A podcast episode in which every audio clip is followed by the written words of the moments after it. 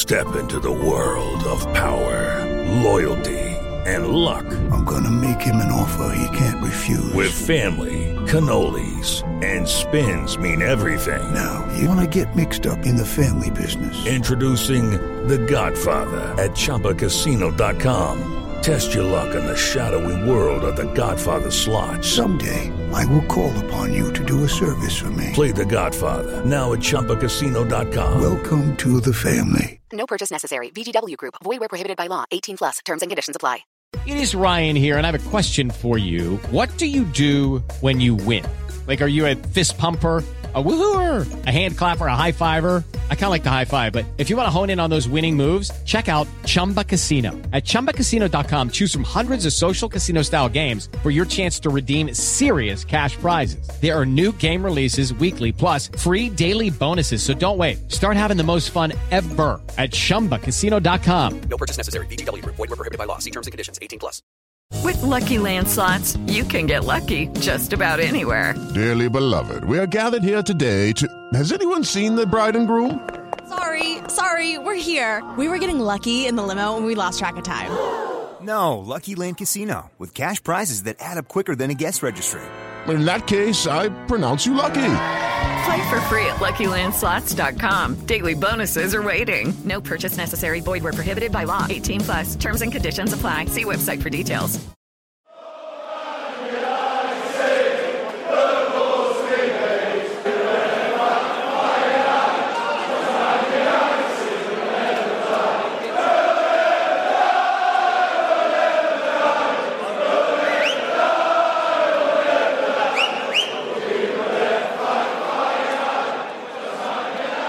Hello and welcome to Series 3, Episode 23 of the Manchester United Weekly Podcast. We're talking Munich on the 60th anniversary of the crash, how well the club have done in treating the anniversary. We're also talking a 2 0 win against Huddersfield Town and looking back to what seems like an age ago now, a woeful 2 0 defeat to Tottenham Hotspur at Wembley. Um, Jack, let's start with Munich. We're recording on the anniversary itself, and hopefully this episode will be out by the end of the evening. But we had our, our little special on the on the anniversary yesterday with an interview with Roy Cavanagh, MB, on his book and how he was alive at the time and, and his experience during the time um, as a United fan, as a match going United fan. But today, watching the, the tributes pour in, I guess, um, and thousands of United fans in, in Munich have travelled to Munich's Manchester Platz. There was a ceremony there. And the, the whole day has been done very well by United, by Bayern Munich, by Red Star Belgrade, by United fans, by various figures at the club and all in all, it's just been very, very perfectly appropriate. Definitely, yeah. Everyone around the club seems to have, have handled the day really, really well. You know, no, Munich is often the minute silence is often in, uh, observed impeccably, and there's obviously always the, the tributes. But this year, it seems like the the club has gone that extra mile. You know, with uh, and the supporters actually as well. You know, with the what was it over over a thousand fans, I think, making the trip to to Munich to lay the wreath where the airport used to be uh, laying a wreath in Red Star Belgrade Stadium as well, and then the usual uh, the usual ceremony outside Old Trafford as well. It just seems like the the club on so many different levels has has really taken the opportunity to really pay a great tribute to to the people that were lost in Munich.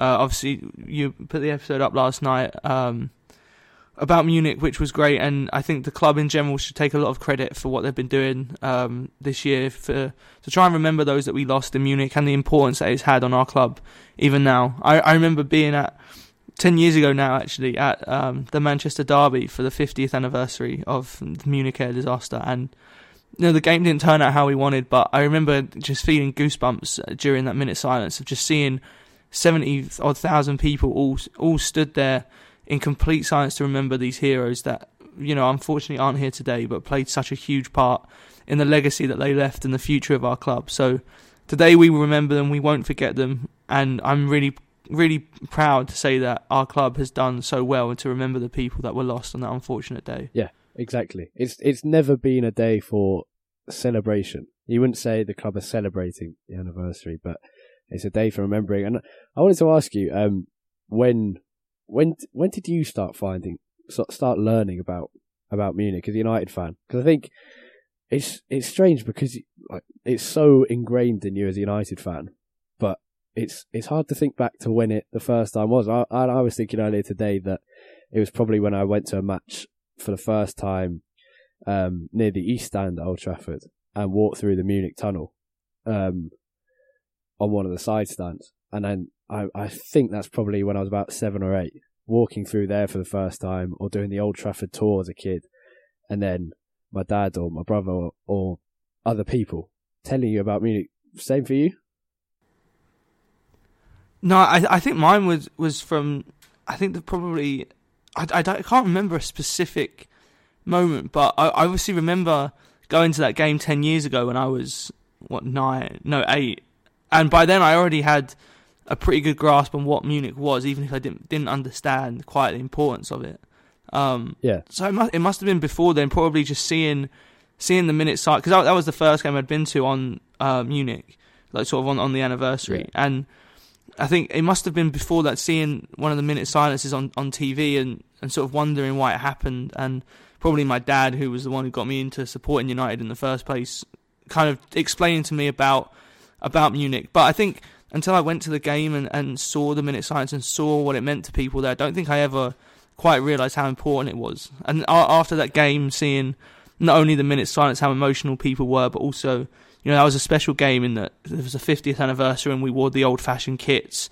Um, and that was, a, that was a really special day. So I think it was after that that I sort of realised how important it was to United. And so I then went back and kind of looked at, looked at Munich again and, and started to realise just how influential it is. But e- each year you seem to learn Yeah. something Yeah, new, I think, as, as a United fan of stories about how important it is in Munich and you know, we'll get onto the Ashley Young tweet soon, but I think he kind of encapsulated it really well in what he said earlier. Yeah, if you haven't seen those Ashley Young tweets, um, it just it sums up exactly what you want from a Man United player today.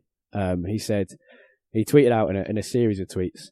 The Munich air disaster is something I was always aware of growing up, but in truth, I didn't understand its influence on United until I joined the club. The lows of February 1958 that ultimately led to the highs of Wembley 1968 are inspiring to every player that has the honour to pull on the United shirt. Today we remember and mourn, but we must also take inspiration from the response to the tragedy and people like Sir Bobby Charlton. It's a privilege for all of us to still have him around and active at Manchester United. You still sing about Sir Matt Busby and about playing football the Busby way.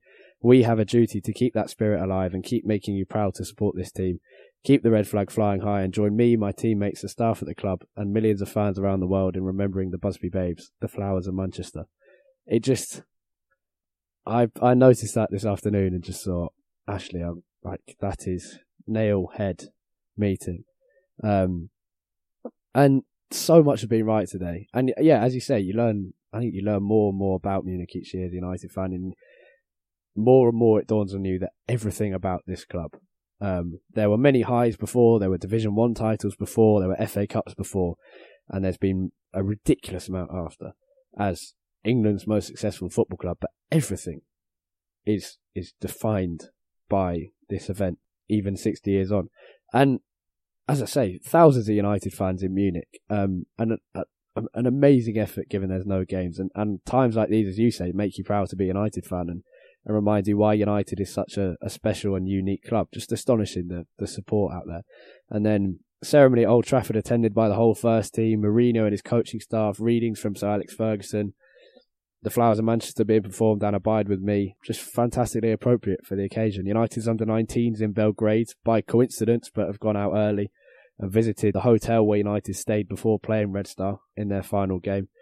And United have, have handled it brilliantly with the packages on people's seats against Huddersfield, the minute silence. And I saw Barney from Red News tweet that he knows some of David Pegg's family who are still match going United fans and um, United sent a wreath to his grave, and lots of United fans placed tributes at his grave today. So, just all in all, done fantastically. In a commercial football world, it's it's a, a day of just where you think, yes, Absolutely, it almost restores your faith in in what football clubs were originally all about. You know, they were ultimately a, a, a thing of the community, and it wasn't it wasn't this global phenomenon that saw people from all corners of the globe coming. And as great as that is, sometimes you do feel that football clubs have sort of lost touch with the people around them and the people that they originally were kind of representing, I guess, in a in a weird kind of way.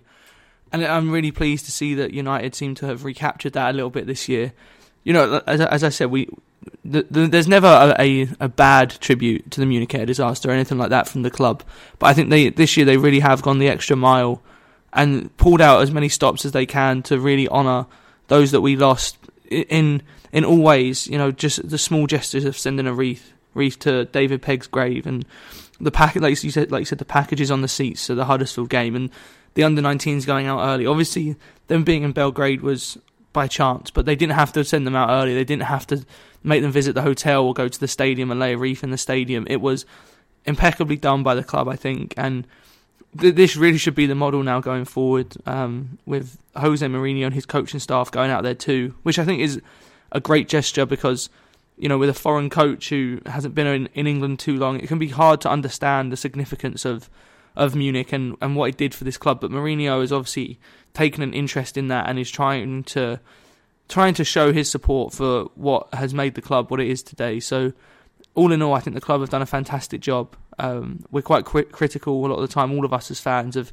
the way that the club is run. But I think this is one day today where we have to take our hats off and say well done for everything that they've done to try and honour those that we lost in Munich. And not not only that, but the importance that it's had on our on our club since that day. Looking for all the way forward now, sixty years on, and it, it is very hard for them because if you think about United support, there's people like us who have have had the event of Munich ingrained in us as United fans since, as, as you say, since we were seven or eight. But then you've got fans around the world who there there will be United fans in places in further west than the than the UK and in the Far East and in Africa, anywhere across the globe, who won't know about Munich, and even some who do won't know the full background, won't know the importance. So the club have to get that balance between educating those fans, which they do to an extent on on the website, on Twitter and stuff, and but also being mindful of of how they have to treat the situation, and yeah, as you say, restore some faith. And just keep going back to the fans in Munich. Some of the pictures, you'll find them on Twitter from Andy Mitten, who, who founded United We Stand, a well-known United journalist now, tweets some pictures. So did uh, a couple of other regular United journalists, and just the pictures are just fantastic of United fans holding their scarves aloft in, in Munich, and about a thousand or more in Manchester Platz in Munich. And uh, Bayern Munich sent representatives from the club. I think a, a couple of legendary players went there, and, and they always do Munich tributes with perfection as well, given that I mean, realistically, Bayern Munich weren't weren't involved in the disaster themselves, and, and, they're fantastic in it. As for our episode the other day, if you have listened to it, I hope you enjoyed it with Roy Cavanagh and me on his book, The Day Two Teams Died. I've read a bit more since I I stuck that interview out on Monday, and he's also done a thing for Red News, who I mentioned a bit before, um, called 1958. Just that, and it's a personal account of of that fateful year for Manchester United, it says. And I've just been reading that on the train home, and it's it's just it's brilliant. Get it if you can. Go at Barney Red News on Twitter, and he'll have a link, or at Roy MBE.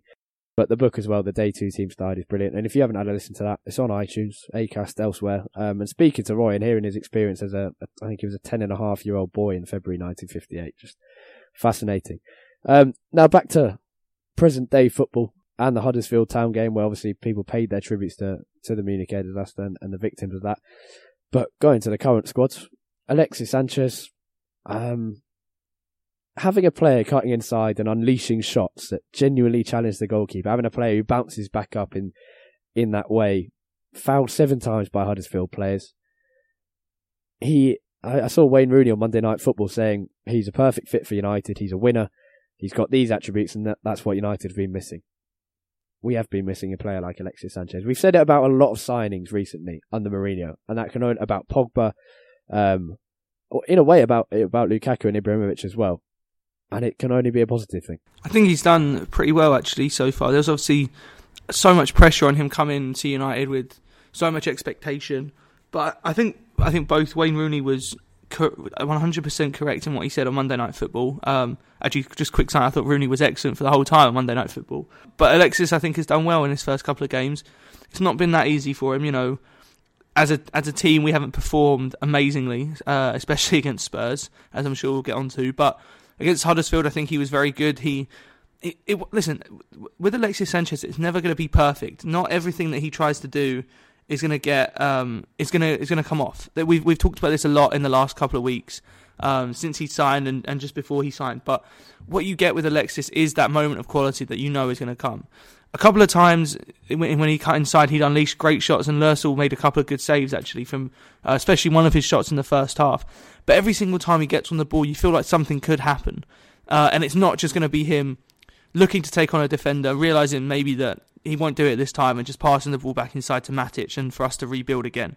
And with all due respect to Martial and Rashford, you do get that with them with them sometimes. They aren't at a level yet where you can call them genuine game changers in almost every single game. But that is what you get with Alexis. Um, ended up getting his first goal. Obviously, came a bit fortunately with the rebound off the penalty. But it's good for him to kind of get that that off his off his back. Um, and now he's opened his account for United. I think it's been a positive start. Obviously, it hasn't been electrifying um, like we saw maybe from like Lukaku when he first came here, but it's been some some strange games. Obviously, the one against Yeovil, um, and then just awful performance against Spurs, which we'll get onto um, in a few minutes. But I think he's been positive from Alexis. He's been good, and I think Rooney's right in that it is the kind of player we need at United. And you know, you you mentioned that we said that about quite a few signings so far, and I think that's true. It shows not only how many kinds of players we needed, but also that Mourinho signings, I think, so far have been largely positive. He is he is addressing things that we haven't had in a number of years. I think we do need to be successful.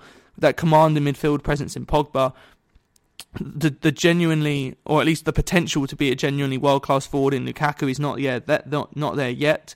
But obviously a long way to go in his career. Even even with Eric Bailly as well, just giving us that presence at the back when he's fit. So I think he's done a very, very good job with signing so far, um, and hopefully Alexis can can build on this start now and really turn in a great second half to the season. Yeah, first goal for United, not the prettiest, misses well, not misses as a penalty saved, but reacts quickly and, and taps home the rebound, so uh, doesn't really care. Um, and yeah, signings all very positive. Obviously, you've, had Mkhitaryan has, has now left the club.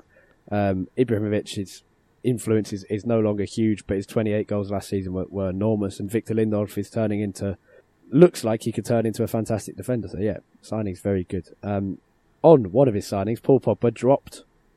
Mourinho pretending it, it's not him being dropped, but uh, simply a change. But Scott McTominay comes in, and before talking about Pogba being dropped and, and moving on to the Spurs game, youth and young players are, are blossoming under Jose Mourinho. Um, who would have thought? Under 23 players at United, I'm fairly sure about this, this is off the top of my head, have got more minutes than any other club um, has given under 23 players.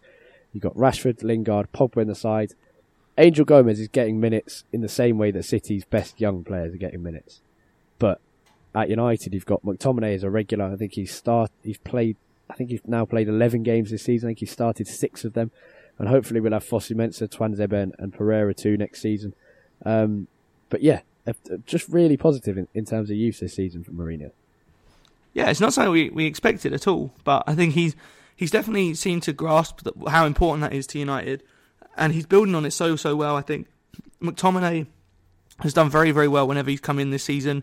He's he's the kind of talent I think that you see quite a lot at the big clubs, and he's someone that I don't think any any of us expect him to be a world class player when he's uh, in his prime, but he's a very good squad player. Tactically, he's very aware. And I think he's done a great job whenever he's been asked to come in. And credit to, to Mourinho for, for sticking with him. You know, it would have been very easy to, to start with Fellaini, or, well, obviously not after the debacle at Spurs, but uh, not just in this game, in previous games this season, to start with Fellaini or start with Herrera, uh, or even just keep Pog, uh, Pogba or Matic in there instead of him. But he's really kept faith with McTominay a lot. And I think he's rewarded Mourinho, McTominay has, with some, some good performances. He's been solid, nothing nothing to set the world on fire, but a number of solid performances. See, Angel Gomes getting starts is brilliant because he looks like the best talent that we have at, in that age group at the moment. Obviously, Rashford has, uh, has Rashford still played in every single game this season? I think he has. Yeah, yeah, I think he has. Uh, the only player I think on our on our team to have played in every single game. Obviously, they're not all starts, but a number of them have been starts. And it's good to see Mourinho persevering with young players when he, he really doesn't have to with the, the size and depth of our squad. So, really, really pleased for that. And as you said, the players that he sent out on loan are seem seem to be doing pretty well. Pereira, uh, Pereira's doing okay at Valencia. Fosu Mensah's having a great season down at Crystal Palace. Um, by all accounts, one well, and for, from watching Palace, seems to be one of their their bright spots from this season. Um, and Tuanzebe as well now um, going out on loan to Aston Villa, was it? I yeah, think he made he made his debut the other day um, as a, as a yeah. second Um, and I mean, it doesn't sound like an amazing loan, but one key thing about Aston Villa is that John Terry is there, um, and not only does that smack of a, a, sort of arrangement between Mourinho and Terry, with them obviously having a good relationship from when Mourinho was at Chelsea, but for Tuanzebe, that must be great to be able to learn off a defender like John Terry. Even if he's not in the prime of his career, the advice that he can get from a player like that will be invaluable when he hopefully returns and stays at United next yeah, season. not just that, you got Steve Bruce as manager as well. So two fantastic yeah. Premier League or ex Premier League centre backs there to, to help Tuanzebe's development in, in the next five to six months. Villa's assistant manager said the other day he's going to be where they need him because Tuanzebe can play right back, centre back, and in defensive midfield. So we'll see about that. But yeah, credit to Mourinho. And you look over at Guardiola, all hail King Pep is the general consensus in this country at the moment, and he's naming six subs. I mean, that is a joke. The quality in City's academy is astonishing, and I will readily admit that. It's on a level, if not better, than at United. Certainly, under 23 football is better. Under 18s, United are, are currently above City in the league, but the, the consistency of quality in City's academy is, is unbelievable. And to name six subs, I mean, maybe it's sending a message to the board, but I mean, come on, he spent 480 million anyway, and then to to I don't know what the word is, but to I mean that's that's offensive to their academy. Imagine if you're an academy player or an academy coach, you think, what's the point? He can only he can only get 17 players, and he's still not including one of us. That was a joke. Anyway, ran over. On yeah, no, just not... seeing the media reaction to that as well was uh, extremely frustrating watching um, Sunday Supplement and seeing so many um, newspaper journalists kind of saying that Guardiola did the right thing and there's no point in just putting an under 23 player in there for the sake of it. Well, sorry, there is because just being in the first within the first team squad and traveling to and from a game with them is a big deal as an under 23 player. That's a that's a real big learning curve. Uh, just to be around those kind of players, to be able to learn from them and experience what it takes to be a first team player. And he's just yeah. not given any under 23 player that opportunity. And then for all these journalists to sit there who, when Mourinho came to United, complained so much about his record with youth and how he was going to destroy the mantra of Manchester United, to sit there and then say that Pep Guardiola did the right thing by only naming six subs was a joke. Yeah, farcical. Um, James Ducker, to be fair, wrote a piece condemning Pep and praising Mourinho. So we'll give him a we'll give him some slack. Um, but yeah, it, it's it's absolutely true because the, the, whole point Mourinho's done it a lot. Matty Willock, um, Matthew Olosunde, Scott McTominay before he made his debut, Tuanzebe before he made his debut, um, Joe Riley, who made his debut under Van Gaal. There's been a couple of others who Mourinho has taken in the matchday squad, and they've not even always got in the 18 man matchday squad but they've travelled with the team. And it's all about when they finally do make their debut, when they start a big game, when they get to a big game, it just relaxes you having travelled with the squad before. And that's what it's all about. It's making the transition to first team football as easy as possible. And Guardiola's missed an opportunity yeah, to do it with a player. Farcical from him and farcical response from, from most journalists. But back to Pogba being dropped.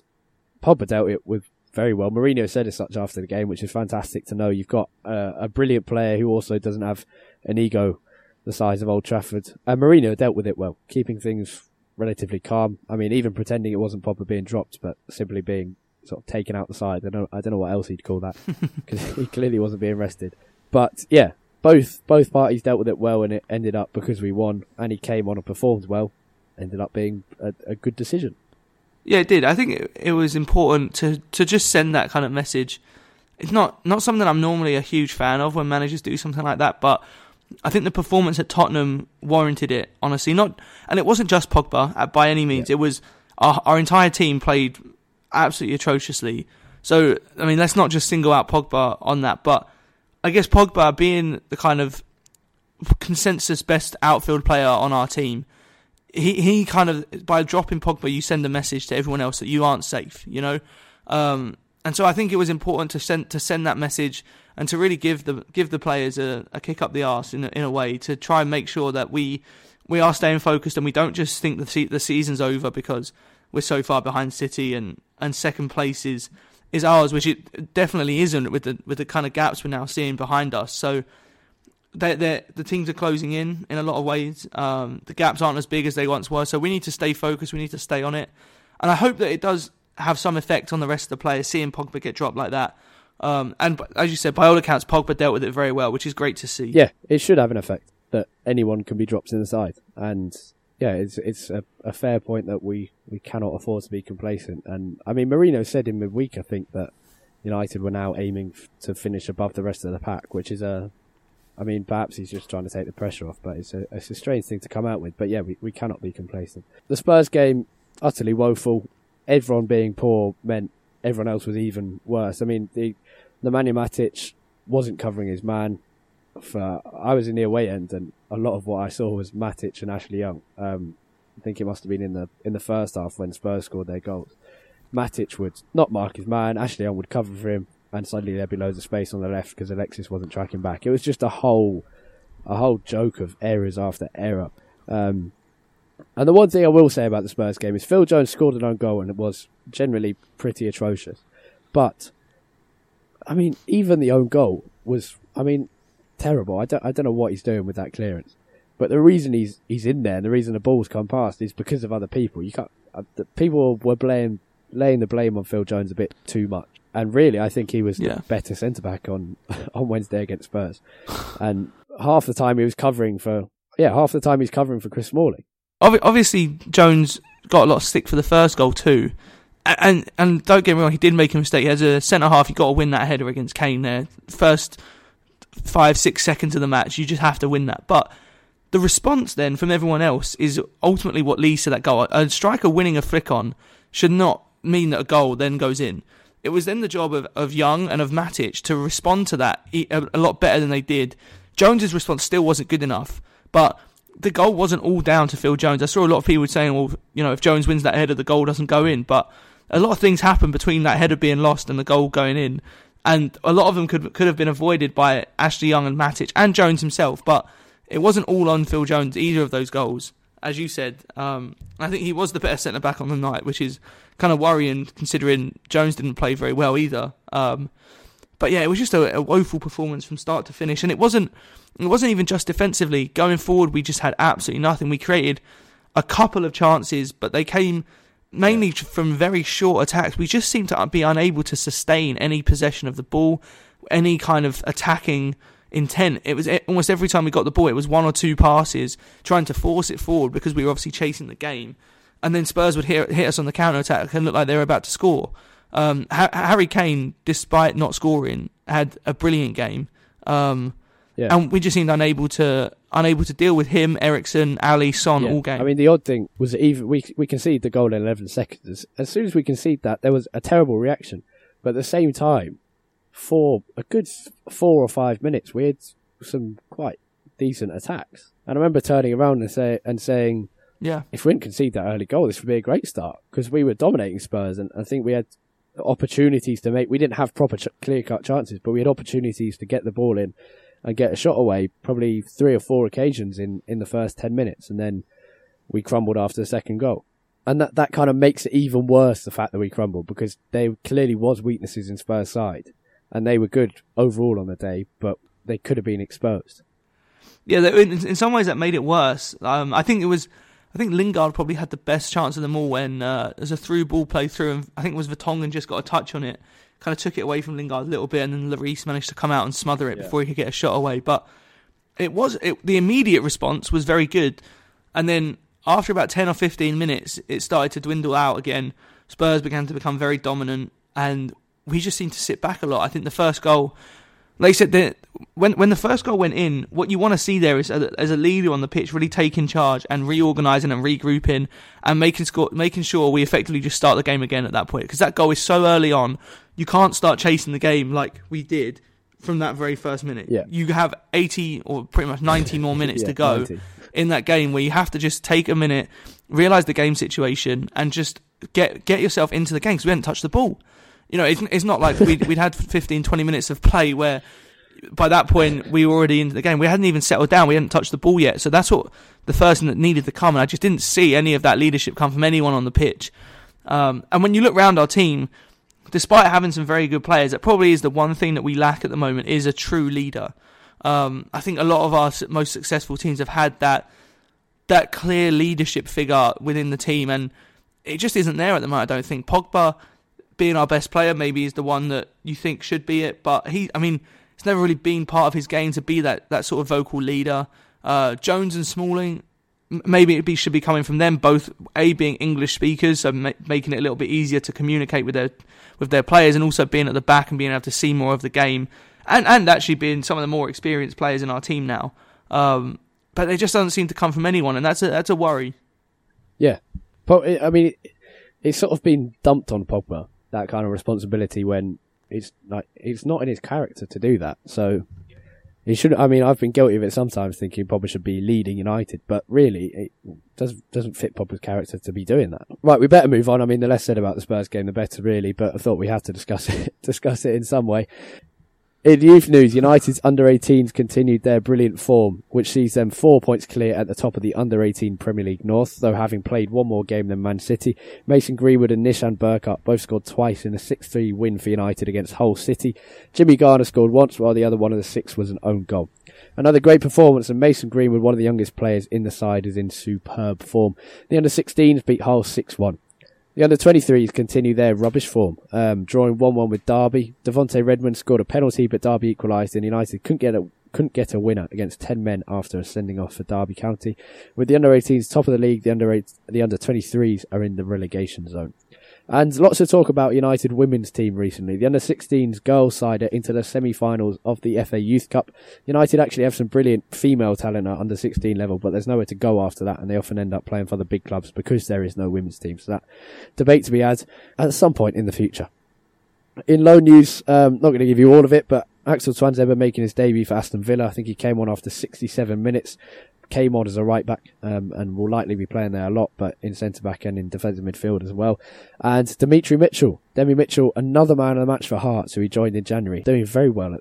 I mean, a brilliant start for Mitchell in, in Scotland. Newcastle United on Sunday. United looking to to get two wins on the bounce, recover from Spurs in a proper way, and Newcastle are looking very poor recently, and I mean, sort of have done since before we played them the first time and, and spanked them. So predictions for this very quickly. Yeah, Newcastle have looked very poor recently. Uh, they just seem to have very little about them. Obviously, got a lot of criticism for the way they set up in the two games against Man City this season, being just just very uh, almost submissive, I, I, guess, in, in some of their games. If I had to make a prediction, I would say, I'd say a rather comfortable 3 0 win. Yeah, I'll take that. I'll go for 3 1 just to be very slightly more pessimistic. But um, that's all we have time for in Series 3, Episode 23 of the Manchester United Weekly Podcast. Two episodes this week. Go listen to our special on the 60th anniversary of the Munich air disaster if you haven't already, with a really interesting interview with Roy Cavanagh, MBE, on there, who was a kid at the time and has written multiple books about it. For more from us, follow Jack on Twitter at at UTD Tait, T A I T. Um, you can find me at, at Harry Robinson 64 and the podcast itself at, at UTD Weekly Pod. That's P O D at the end there. Have a great week. Remember the babes. Goodbye.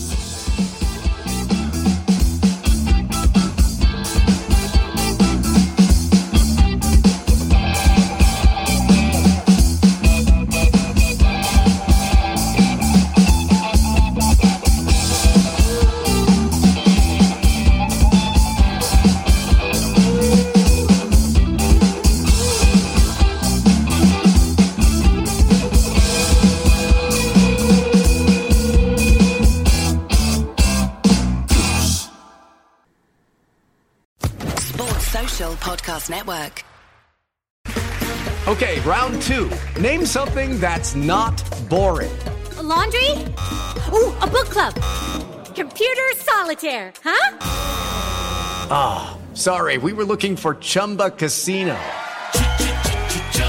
That's right. ChumbaCasino.com has over 100 casino style games. Join today and play for free for your chance to redeem some serious prizes. ChumbaCasino.com. No purchase necessary. Full prohibited by law. 18 plus terms and conditions apply. See website for details.